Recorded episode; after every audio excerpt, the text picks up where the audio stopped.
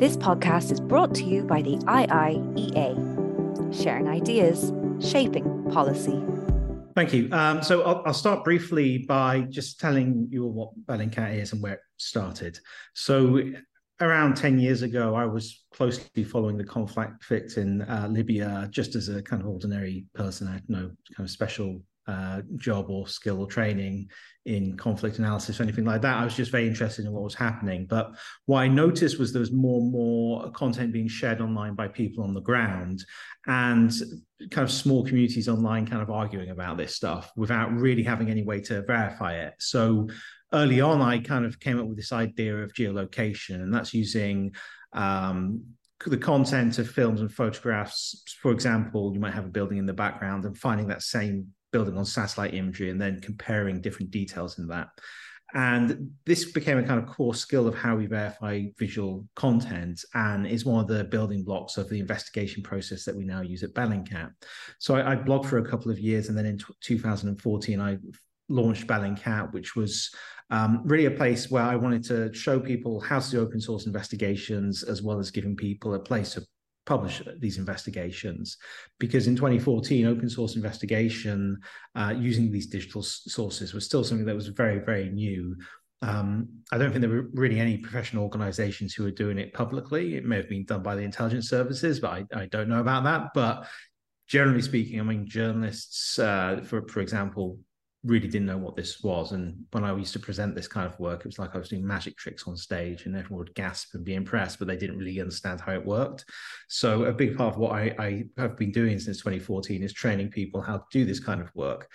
And really, the conflict in uh, Ukraine since 2022 has been a really good example of how there's been a huge impact from the efforts of Bellingcat to train and support and lead by example when it comes to open source investigation. So, my presentation today will take you through some of the examples of that and how things have changed. So, I will start screen sharing. Very glad that worked. So, at the beginning of the conflict, there was a lot of debate about was this war actually coming? And you have videos being shared on social media by Russians on the ground who are filming interesting things that were happening in their lives. And at that particular time, just before the invasion, it was the movement of military vehicles. And there was lots and lots of this going on. And from our experience looking at other conflicts from you know the conflicts in Ukraine from 2014 onwards when Russia pretended it hadn't invaded but really it had um, in Syria and other investigations we've done we've understood the importance of mapping this stuff so various organizations including Bellingcat and um, this map, which is from the Center for Information Resilience, started geolocating these videos. So that process I mentioned before, where we figure out exactly where these videos are filmed. And this allowed us to not only understand where these Russian military vehicles were, but by examining the Russian military vehicles and what they were actually used for and the units they were connected to, you could understand that this was not a military exercise as Russia claims, but it was something that was definitely a build up to an the invasion. So what you're seeing on the screen now is just some of the uh, data points on the map that's been produced by the Center for Information Resilience, which is partly fueled by data that we provide them and that we have available at ukraine.bellingcat.com. That shows videos of Russian troop movements just before the invasion. And we could see literally within 48 hours before the invasion happened, m- more movements closer and closer towards the border, including units like multiple rocket launchers that really didn't have any reason to be there unless they were preparing for an invasion. And you can go for this to this resource yourself. You can click on one of these dots and it shows you the video in question as well. So you can explore this data. And making this data available to everyone is something that really is core to the philosophy of open source investigation because it's open source and that it's publicly available. There's no reason in my mind to keep it to ourselves like it's our special secret. It's better to get it out there because it allows other organizations to build on the work that you're already doing. And the most basic step you can take with this is geolocation. So finding out where all of these are filmed. Now, there was also something else that came out just before the invasion, disinformation. So this video of gunfire and grass is uh, a fake video, and there's a reason we know that, partly because of that explosion. So this was a video that was uploaded by the Donetsk People's Republic on their official Telegram channel, and it was uploaded with this text, which, as you can see, there's lots of stuff going on here. But the key point here is they claimed they had captured a, effectively a GoPro camera off a Polish saboteur or Polish speaking saboteur uh, who are working as mercenaries on behalf of the Ukrainians with the goal of blow, blowing up a chlorine uh, storage tank, a uh, water treatment facility. And that's quite an elaborate story. Um, the problem is the people who uploaded this didn't realize that Telegram is very different from different social media platforms. Now, Telegram has become really the social media platform of this conflict. A lot of people who are following this, they follow the stuff that's happening on Telegram and then they repost it on Twitter and say, Hey, I found all this interesting stuff, when really the source is Telegram. But when you upload stuff onto Twitter or Facebook or the other common social media platforms, it strips metadata. So that's all the details of the fi- file, like when it was created, when it was uploaded, so on and so forth. But Telegram is not like that. In fact, Telegram has lots and lots of metadata left in because it doesn't strip that metadata. And in this video's case, you had this is just a few pages of the pages and pages of metadata available that effectively is a blueprint to how this was faked. So there are a few points that we noticed in here. First of all, the creation date of this was actually prior to when the incident took place by more than a week. Um, we could also see that there was a, a, project path for this. So this is the um, path on the hard drive where it was created, where this project was actually created. And we can see the piece of software it was created in, Adobe Premiere Pro, video editing software. And one thing that was very interesting was this pantry ingredients file path, which is uh, a, a, a, name of a rocket launch and, you know, saying it's live fire when I saw this, I thought this is most likely from a downloaded YouTube video. Because if you use online services to download YouTube videos, they give you the title of the YouTube video as the file name. In fact, if you look that up, you find this video, which is from 2010. And this is actually the Finnish military practicing with rocket launchers. And the people who faked the video took the audio from this video of the explosions and edited it into the other video. And in fact, if you look at the details of the metadata, it tells you the exact second the explosion came from in this video and where it was inserted into the fake video. And then you can listen to them and actually hear it uh, just by listening to it. Now, this was debunked very, very quickly because at this point, there was a community of people online who had come together, just looking through videos, trying to debunk stuff, checking metadata. And this was not a formal organization. This was just a kind of ad hoc self organizing group on social media. But that was partly enabled because we were able to train people how to do, do this both through direct trainings through workshops where we've trained thousands of people now, but also through um, basically leading by example and having case studies and this work on our website, spreading those ideas on social media. So people knew where to look. And that idea of collaboration is something that's very core to Bellingcat, but I think it's also very, very effective when it comes to debunking disinformation because by the time anyone really saw this video who wasn't constantly engaged with the conflict, it had already been debunked. And therefore it didn't really enter those kind of information ecosystems that spread disinformation because even the people who spread disinformation they're looking for genuine they, they think they're they're the truth seekers. So if they see something like this that's immediately debunked it's not going to kind of come into their their kind of ecosystem. So it prevents the spread of disinformation. Um, there's um, continued mapping efforts. So alongside this community, you had people who, like GeoConfirmed, for example, started geolocating these videos. And these geolocations are very useful because it used to be, you know, back when I started, it was me and two or three other people doing geolocations, and that was it. But because more people more people have learned these skills, and it's a pretty easy skill to learn as well. I mean, it's basically spot the difference between Google Earth and uh, videos you might have you get more and more people doing this. And once someone's done it, it's very easy to double check it because you just go to the coordinates they helpfully provide, look at it on satellite imagery, then compare it to the video. And as I said, it spot the difference. And this means that we can go through and verify a lot of these videos very, very quickly. We've actually now created a, a process for uh, kind of processing these videos at high value. So we use this um, platform called Atlas that allows us to create basically individual case files for each videos. Then volunteers can claim these case files and start investigating them and geolocating them. Um, and we do this for each piece of media. And that then feeds into a map we've got at ukraine.bellingcat.com that contains all, all the results of this apart from a small number that where we decide that the um, video location could put a witness or a victim or someone else at uh, at risk because this is an active conflict so people can be targeted by occupying forces or you know by airstrikes and artillery.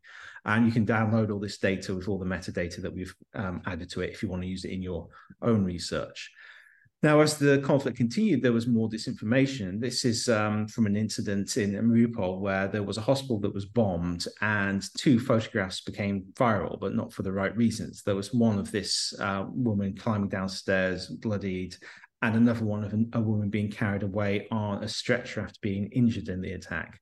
Now, this led to a series of disinformation being published and pushed by the Russian government but often when we're thinking about disinformation and we're thinking about Russia, we think of Russia creating disinformation and then pushing that onto us. But really, what happens is more often than not, the kind of counterfactual communities, as I call them, the conspiracy theorists, the people who think Ukraine's bad and Putin's great, they start coming up with these theories themselves. So the theory about this woman is, in fact, she was the same woman who was being carried away in the stretcher and um, that she was actually perfectly fine. It was all fake. People, there were like professional photographers there taking these fake photographs. The whole thing was effectively faked to make Russia look bad.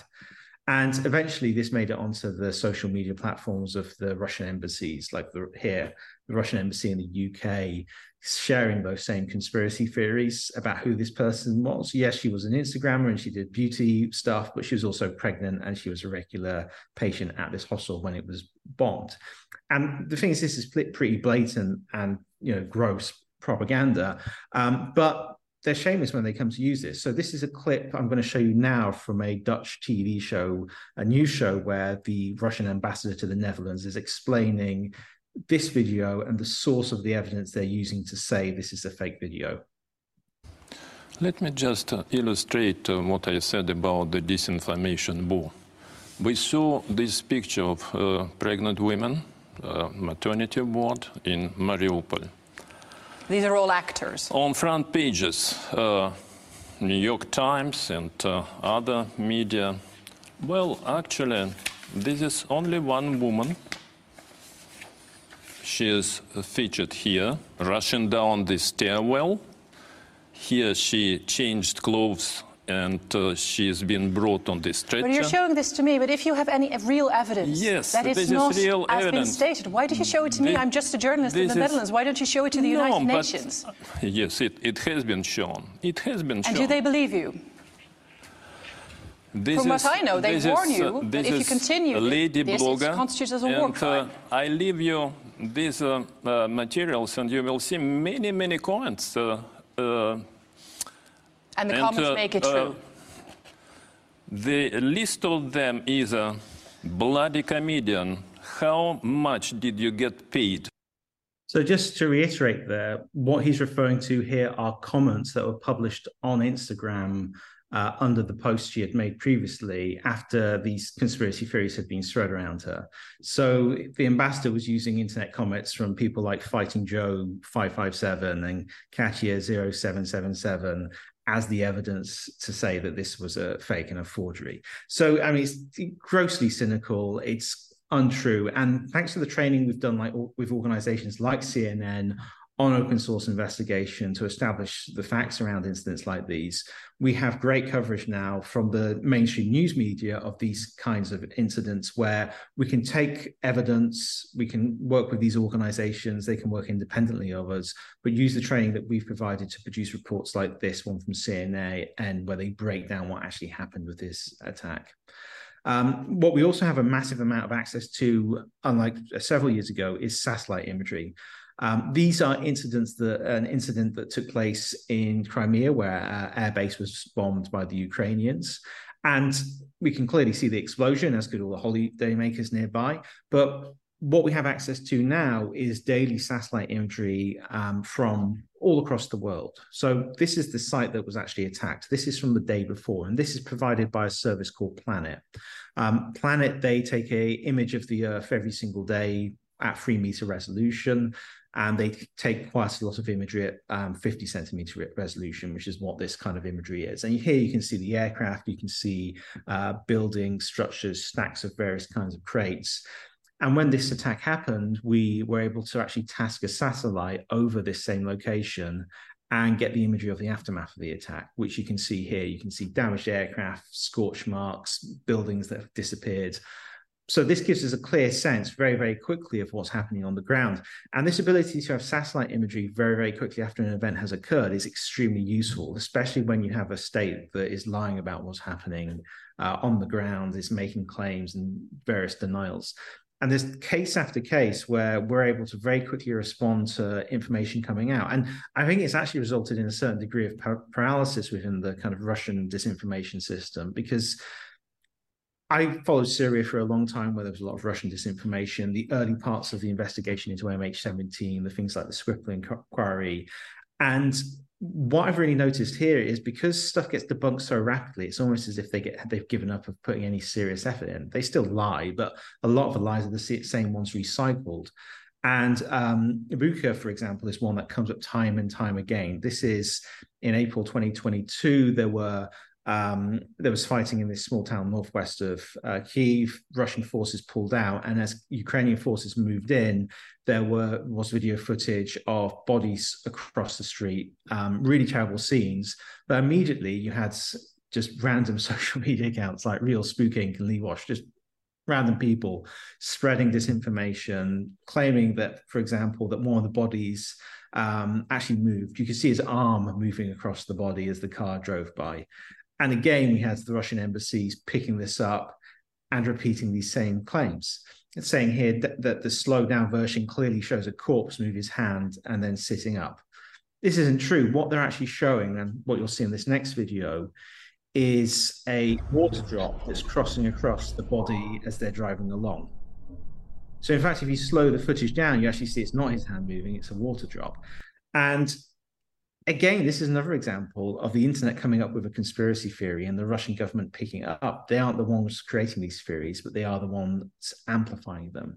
But of course, in this incident, we had the satellite imagery, as did other organizations we work with, like the New York Times Visual Investigation Team, where you could see the bodies in the same positions as visible in the video footage.